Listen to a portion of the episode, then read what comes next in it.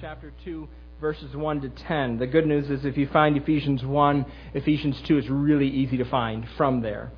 So, uh, Ephesians 2 is where I'd like to direct you this morning in your Bible. And while you're turning there, let me just uh, remind you again there, are, uh, there is no place on earth I would rather be and say, turn in your Bibles than here in this congregation because uh, you take your Bibles and you open it and you listen and you think carefully about God's Word. There is no better place that I can think of to open God's Word than here among you. And it's a great privilege for me to be here uh, with you uh, this morning and every Sunday that I can.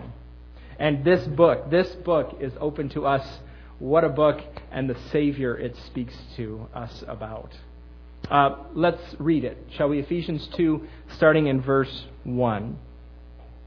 As for you, you were dead in transgressions and sins, in which you used to live when you followed the ways of this world and the ruler of the kingdom of the air, the Spirit who is now at work in those who are disobedient. All of us also lived among them at one time, gratifying the cravings of our sinful nature and following its desires and thoughts. Like the rest, we were by nature objects of wrath. But because of his great love for us, God, who is rich in mercy, made us alive with Christ even when we were dead in transgressions, it is by grace you have been saved. And God raised us up with Christ and seated us with him in the heavenly realms in Christ Jesus, in order that in the coming ages he might show the incomparable riches of his grace expressed in his kindness to us in Christ Jesus.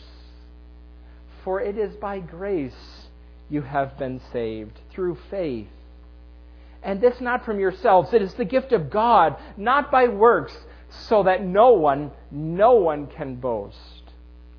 For we are God's workmanship, created in Christ Jesus to do good works, which God prepared in advance for us to do. Uh, if you had some free time yesterday and were near the Wintergreen Resort in Northern Virginia, you could have watched or even participated in what has been called the most rigorous athletic competition in the world. Wintergreen Resort yesterday hosted a tough mudder. Uh, now, some of you eh, maybe have never heard of a tough mudder. A tough mudder is uh, relatively new. It's a relatively new event the first one was held in 2010, just last year, here in Pennsylvania. And since that time, over 100,000 people have participated in a Tough Mudder. Uh, you're probably wondering what it is. Uh, a Tough Mudder is a race of between 7 and 10 miles, but it's not like a marathon. They say that running in a straight line is boring. So, what they do throughout this 7 to 10 mile track is they uh, fill the uh, racetrack with 25 or 26 obstacles designed by members of the British Special Forces. Uh, these obstacles, they have great names. Here's some of them. One of the obstacles is called the boa constrictor, where you have to crawl through a series of dark tunnels. Uh, the kiss of mud, where you belly crawl uh, through mud under low hanging um, uh, net. Uh, the funky monkey is a series of monkey bars hanging over a pool of cold water.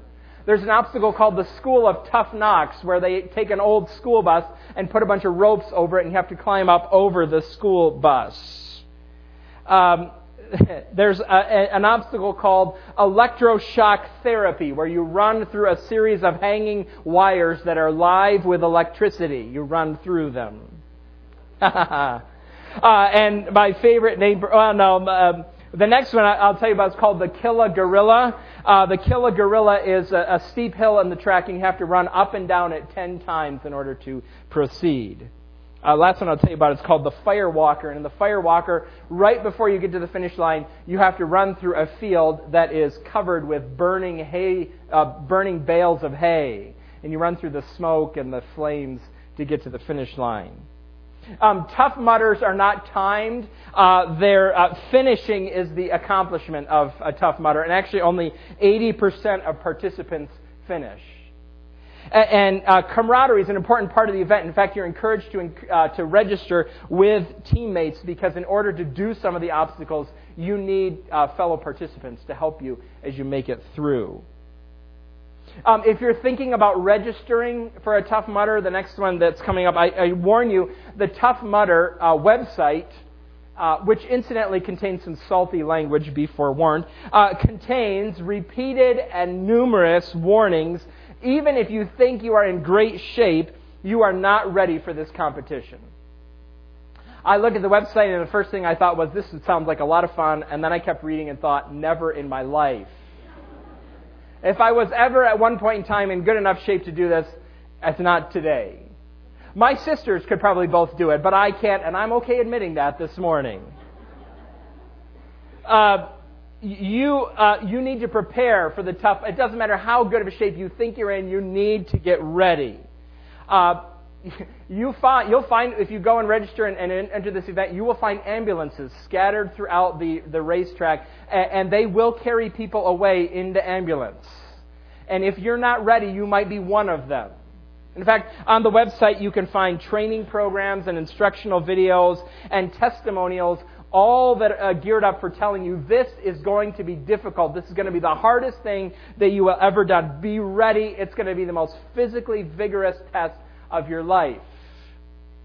I mentioned that to you today because I think there are parallels between the warnings on the website and what we find here in the book of Ephesians.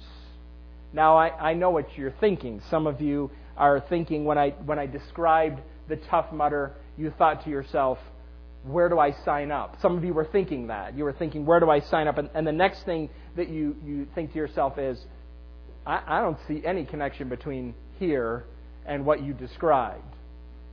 Paul, the Apostle Paul, never talked about the Killa Gorilla anywhere in his letters. What's the parallel here that, that you're drawing? The Bible says that to become a follower of Christ is a high calling. It's to pursue a high calling. And in this high calling that we're pursuing, we talk a lot about mercy and we talk about dependence and meekness it's an impossible calling. But the Bible also tells us that following Christ is the most difficult endeavor you will ever undertake. Paul says in 1 Corinthians 15, he says, I worked harder. I worked and worked and worked harder than any other apostle in doing what I did. In 1 Corinthians 16, the next chapter, he, he has this command that he issues to the readers. He says, um, You need to act like men what the, the verb literally means in, in 1 Corinthians 16. Act like men. He tells them it's time to man up. And that command is for 18 year old athletes and 82 year old Sunday school teachers. I had an 82 Sunday 82 year old Sunday school teacher when I was growing up. Her name was Irma Dengler, and Irma Dengler was an awesome lady. She started teaching the primary Sunday school class at the Baptist Church of Perry during the Spanish American War and was still there when I showed up in her class 80 years later. She's 114.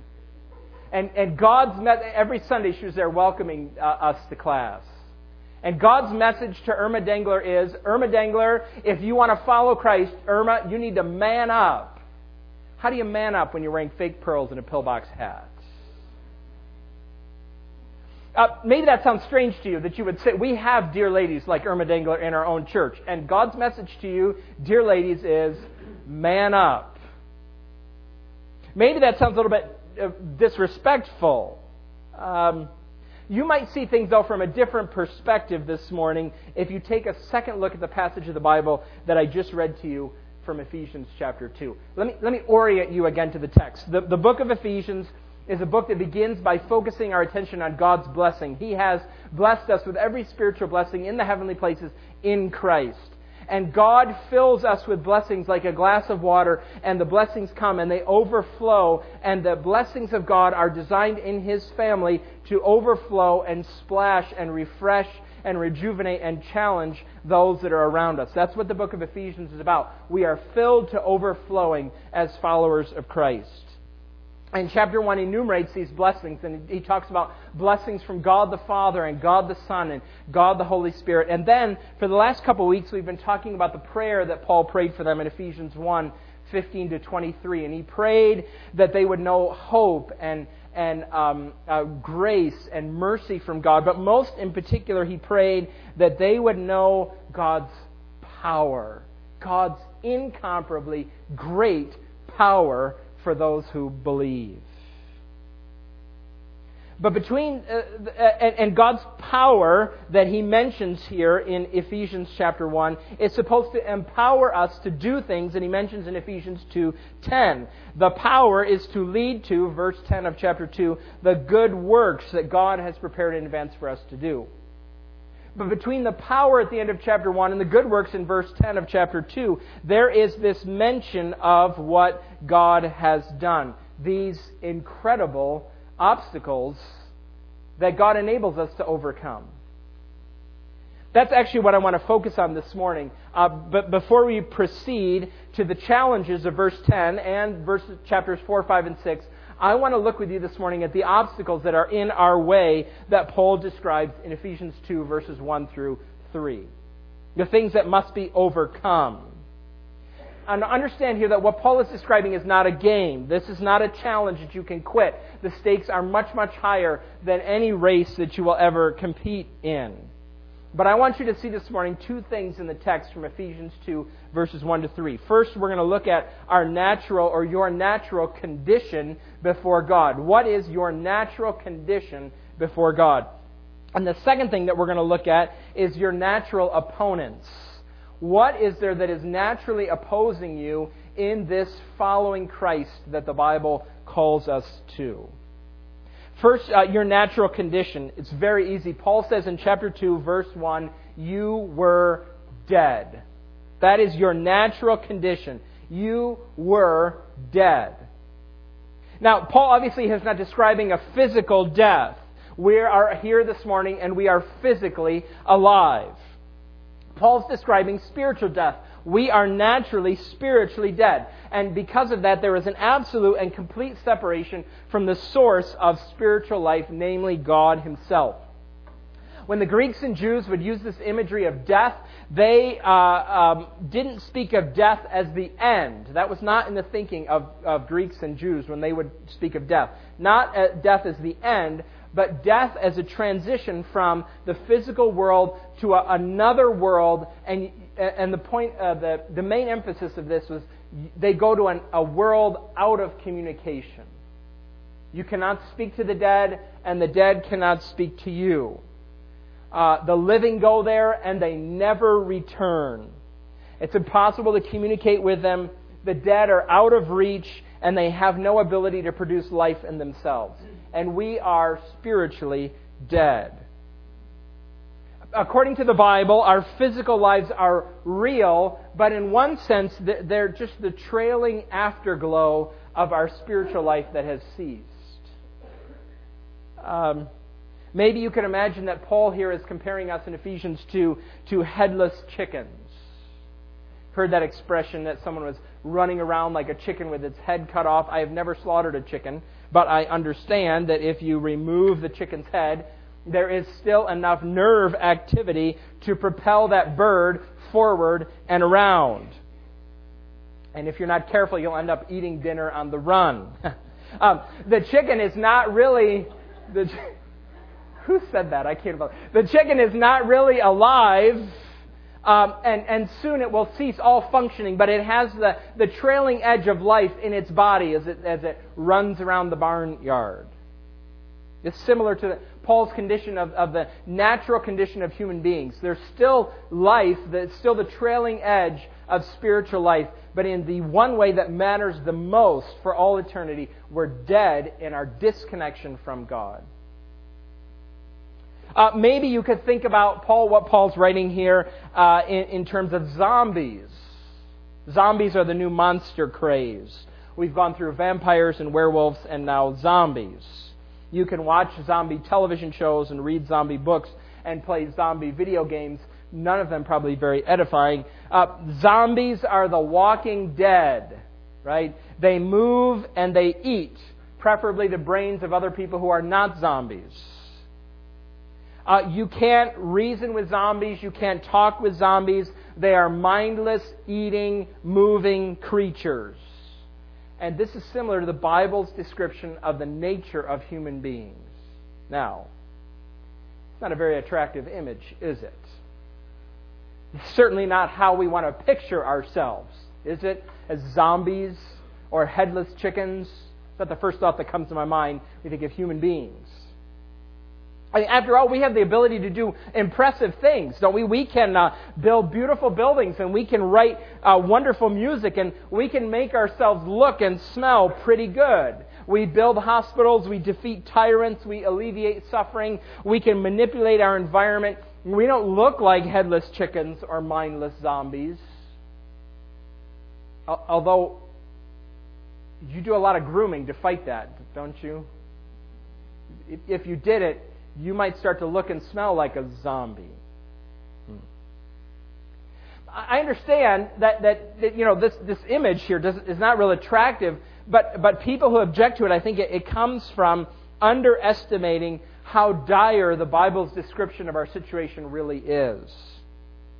Paul isn't, isn't speaking about mere human characteristics. He's not comparing, I, I, don't know, citizens of the United States and citizens of Venezuela. He's not comparing children with senior citizens. He's, he's not comparing men and women.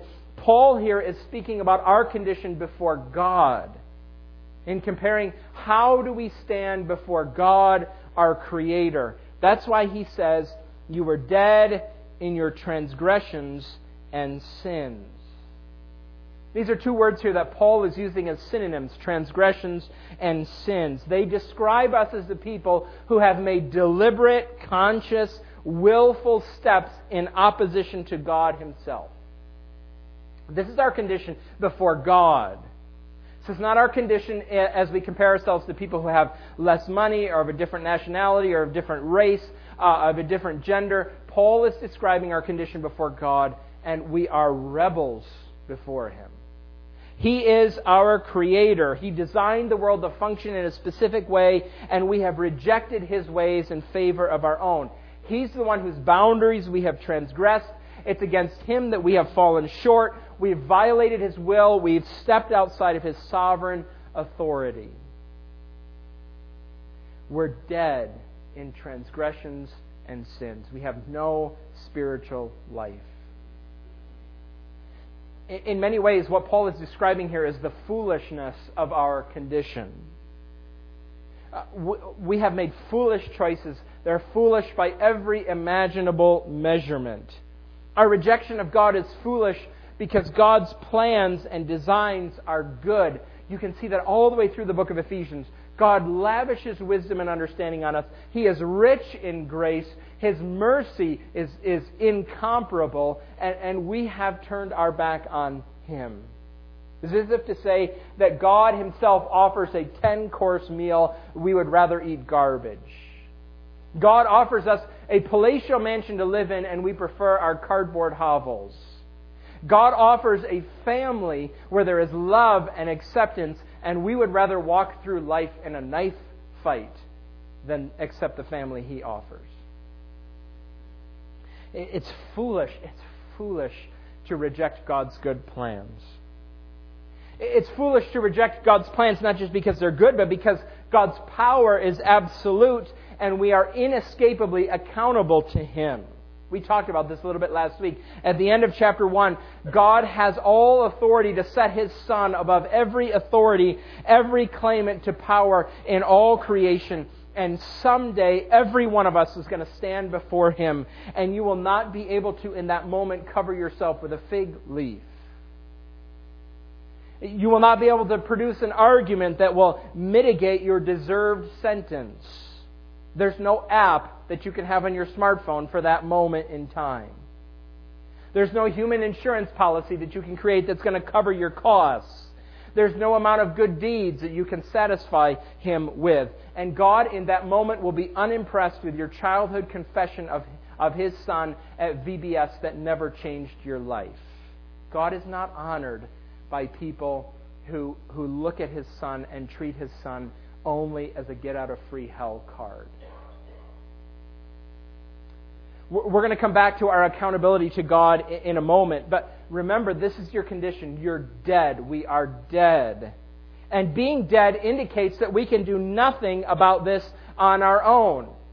Bryan Chapell is the president of Covenant Seminary at this moment in time, would have us think about Lazarus. You know the story of Lazarus in John chapter 11. Lazarus died. While he was sick, his sisters, Mary and Martha, sent for Jesus. Uh, took Jesus a few days. He, he, he took a few days to get there, and by the time he arrived there, Lazarus was dead. Mary and Martha did not go into the tomb where Lazarus was and tell him to wake up because Jesus was coming. They did not go to Lazarus, dead Lazarus, and complain about him that he wasn't vacuuming the carpet or scrubbing the kitchen floor. They didn't complain that Lazarus wasn't brushing his teeth. Uh, they, they didn't have Lazarus sit up so that he would be appropriate to welcome Jesus. Lazarus was dead. There was nothing that Lazarus could do until Jesus came and called him out of death back into life. Actually, that's why Paul introduces the main verb of this sentence, which we'll talk about next week, Lord willing, in verse 5 that says, God made us alive. Oh, that's good news. Your natural condition is that you're spiritually dead. This is a reminder to us that when someone becomes a follower of Jesus Christ in your Sunday school class or in Awana or in your car as, as you're talking to them uh, in your neighborhood, when someone becomes a follower of Jesus Christ, um, it, it's because God has made them alive. It's the miraculous work. If you're here this morning, you're a follower of Christ. Um, God has done miracle working power in your life. Oh, praise Him for His kindness. He's done this great work of making you who were dead alive. It's our natural condition. We are spiritually dead.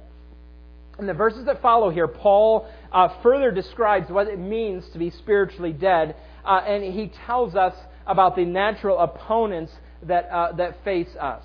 He's going to, once we get past chapter 2 and into chapters 3 and 4, he's going to tell us what this new life in Christ is supposed to look like now that God has made us alive.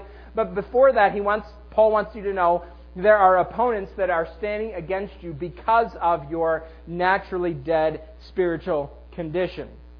In verses 2 and 3, Paul identifies two, uh, four, excuse me, four of these opponents. They're outside of us, they're a part of us, your natural obstacles, opponents. Here's the first one. Number one, the ways of this world. The ways of this world. Verse 1 says, As for you, you were dead in your transgressions and sins, in which you used to live when you followed the ways of this world.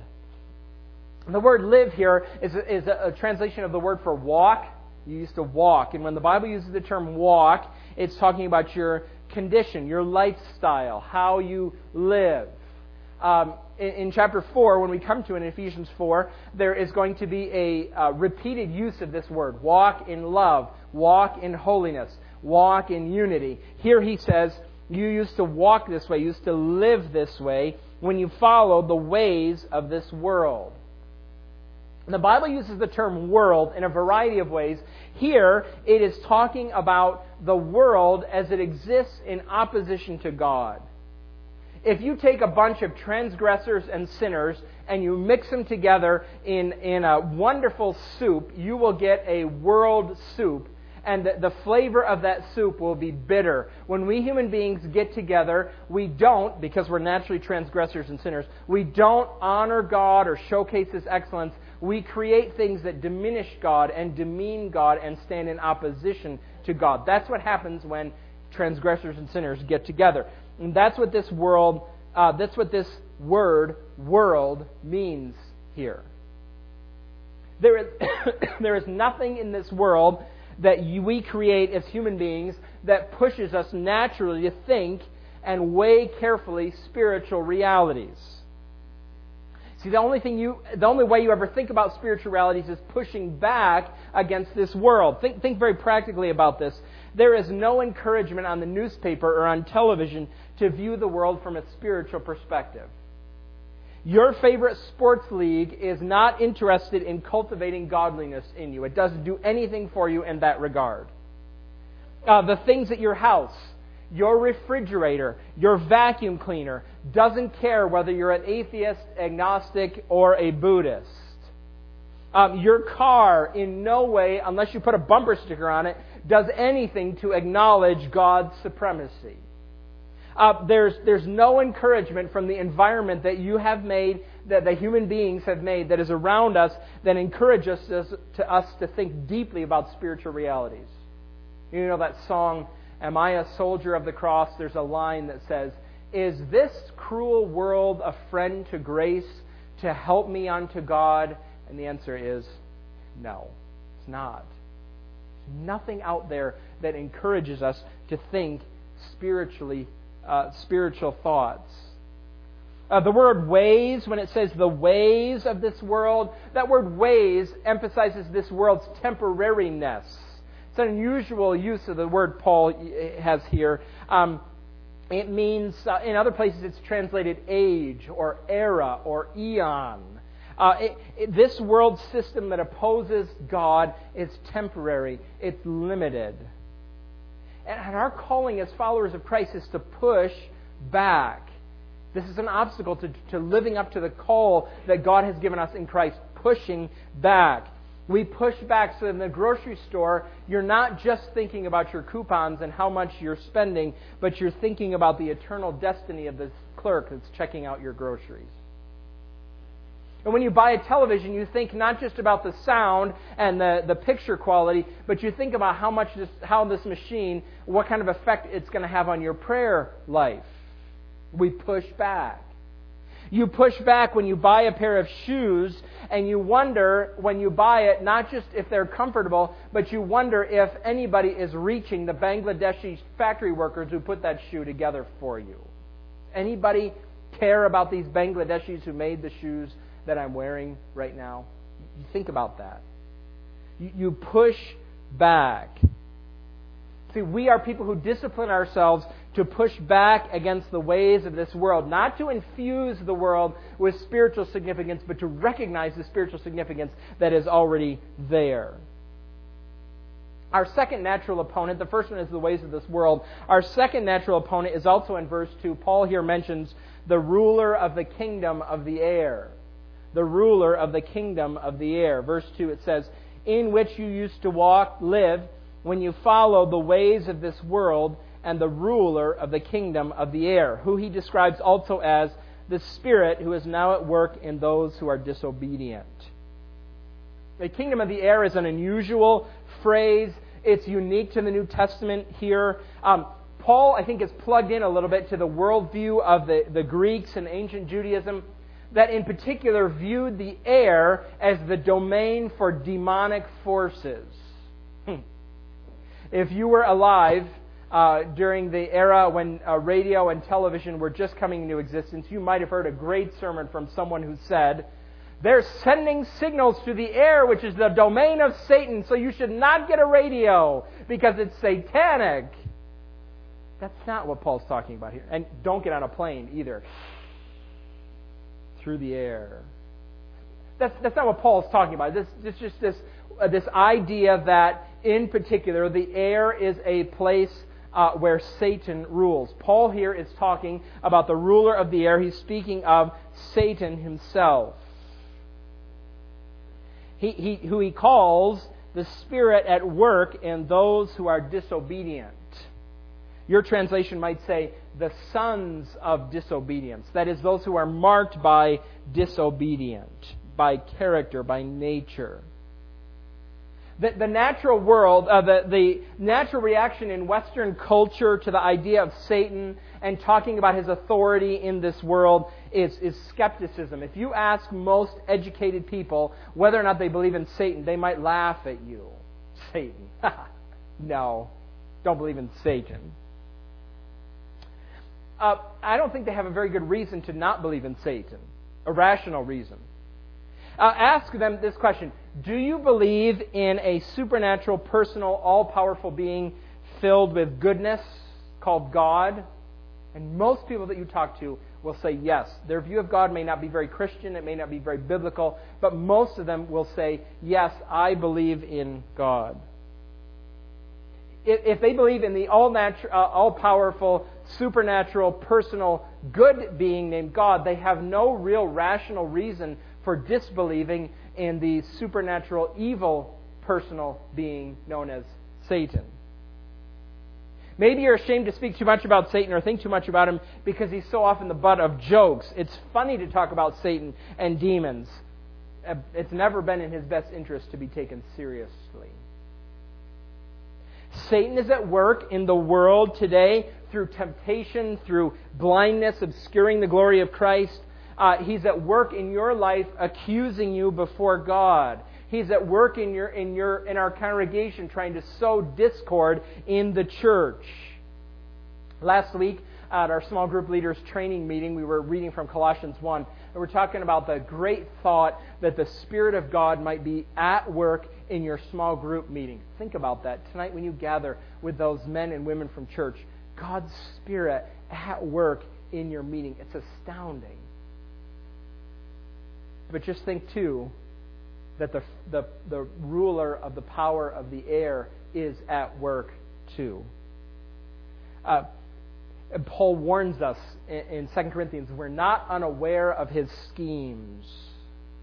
We're naturally dead, Paul says, and we live in an environment that's dominated by worldly ways and powerful rulers. Here is the third opponent. The third opponent, opponent the desires of the sinful nature the desires of the sinful nature. That's in verse 3. All of us also lived among them at one time, gratifying the cravings of our sinful nature and following its desires and thoughts. Your translation might not say sinful nature, it might say flesh. And if you're paying attention this morning, you might recognize that we have already talked then about three things the world, the flesh, and the devil. Oh, that triumvirate of evil that the Bible warns us against repeatedly.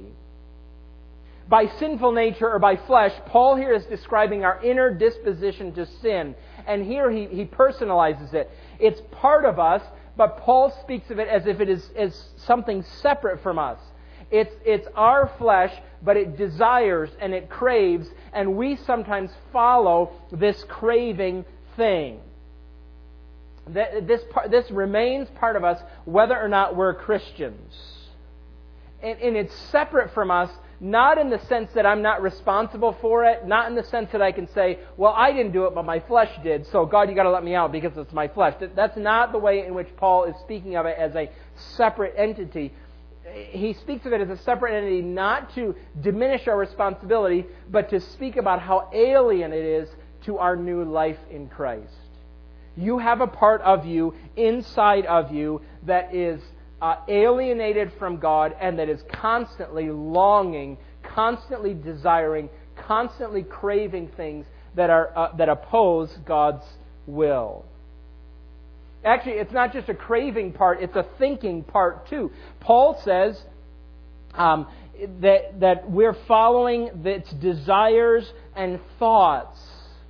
This disposition to sin affects not just what I want, but it affects how I think, too. I can rationalize the things that I want.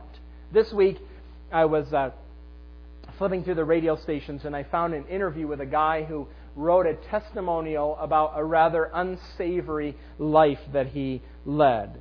Um, one that was dominated by the sinful nature. It was not a Christian testimony, but it was a celebration of the life that he was leading. Um, I was listening to this, and at the same time, I had two different reactions. Uh, on the one hand, I recognized that reading this book that I was hearing about would not be a help to my spiritual life. And the second thing that I thought was, but maybe it will help me understand people. This insidious rationalization. I can rationalize any of my sinful cravings every follower of Christ living in this hostile world has to recognize that there is this enemy within. There is this internal force that is constantly arguing and constantly wanting for you to turn away from God. Pursue your own path. And following Christ is a matter of constantly saying, no, no, no. I will not watch that. I will not eat that. I will not hope for that. I will not focus on that. I will not meditate on that. I will not buy that. In some ways, following Christ is like living with a diabetic who's got a sweet tooth. some of you live with diabetics who have sweet tooths.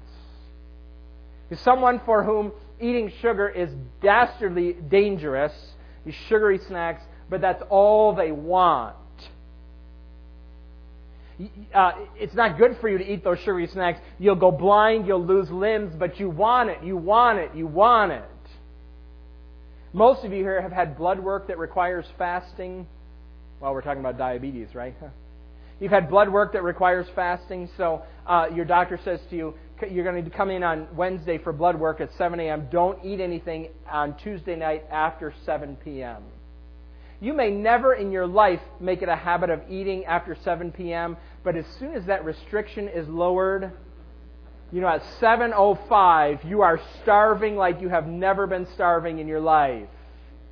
You got to have something. You're laughing because you know exactly what I'm talking about.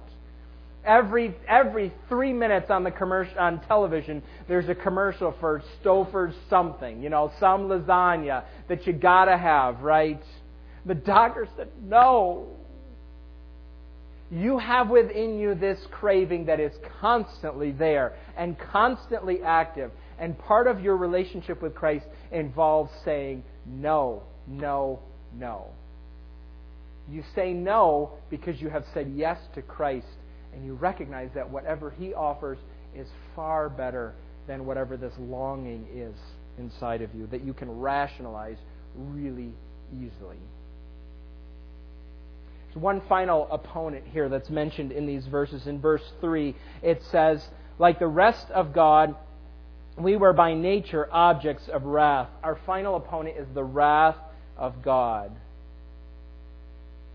your translation might say it, what is mentioned here in verse 3, it could be translated, We were by nature children of wrath. We are wrath's children by nature. It is deeply embedded in who we are. Chuck Swindoll, when he was stationed in California as part of the Marine Corps, uh, I believe he was in San Diego, I'm not, not sure, but he, he went into a church and he saw in the foyer of this church a, a beautiful mural painted high and big on the wall, and it had pictures of famous world leaders, some of them religious leaders, but at the time they were just famous, well known people. Uh, Mother Teresa and Gandhi and the Dalai Lama, Dwight Eisenhower, and just famous people. And, and stenciled in beautiful letters uh, under their pictures, it said, We are all sons of God. Dot, dot, dot. It had a reference to Galatians 3. It left off the most important part of that verse we are all sons of God through Jesus Christ. See, the natural condition of human beings as we are born is not to be closely related to God. We are, in fact, more closely related to God's wrath than we are to God Himself. God's wrath is our daddy, naturally, not God. And someday, the Bible tells us, we are, uh, those who are, remain as objects of wrath are going to come into their inheritance and they will receive from their Father wrath nothing but condemnation. God, in His grand work to restore the world that He made and to execute perfect justice uh, in His creation, is going to pour out His wrath on those who continue to reject the goodness and wisdom of His ways. If we remain in our natural condition, and if these verses, if the Bible ended at verse 3, we would have nothing but despair despair. Next week, we're, we're going to continue, Lord willing, to find out what God has done for us. We're, we're going to consider it in, in great detail what it means to say that God has made us alive. We're going to look at the fact that He's saved us by His grace through His Son. And He applies that grace to us by faith alone. And when we believe, God treats us as if Christ's death were ours and Christ's resurrection were ours. We're with Him. And there's benefits of being with him. Next month is Thanksgiving, and my family, my extended family, will be here. We always get together at Thanksgiving. And my nieces and nephews will be populating some of your Sunday school classes and children's classes. My, my parents always bring my nephew Danny and my niece Haley to church here. This is the only place they ever go to church, and, and whenever they're visiting, my parents are very careful to make sure they're here in Sunday school, here in church. Well, my, my nephew Danny doesn't have a lot of familiarity with the church, but he knows that I'm his uncle and that in some way I'm associated with this building. Well, one day in children's church, he was uh, talking to his children's church teacher, who happened to be Nate Long, actually, and he, he said to Nate, he said, You know what? Uh, my uncle owns this church. I'm not sure if he was trying to get extra snacks or what he was aiming for, but he told, My uncle owns this church.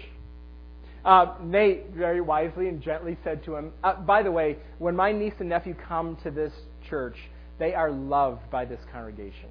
I, I'm, I'm thrilled when I can bring them here.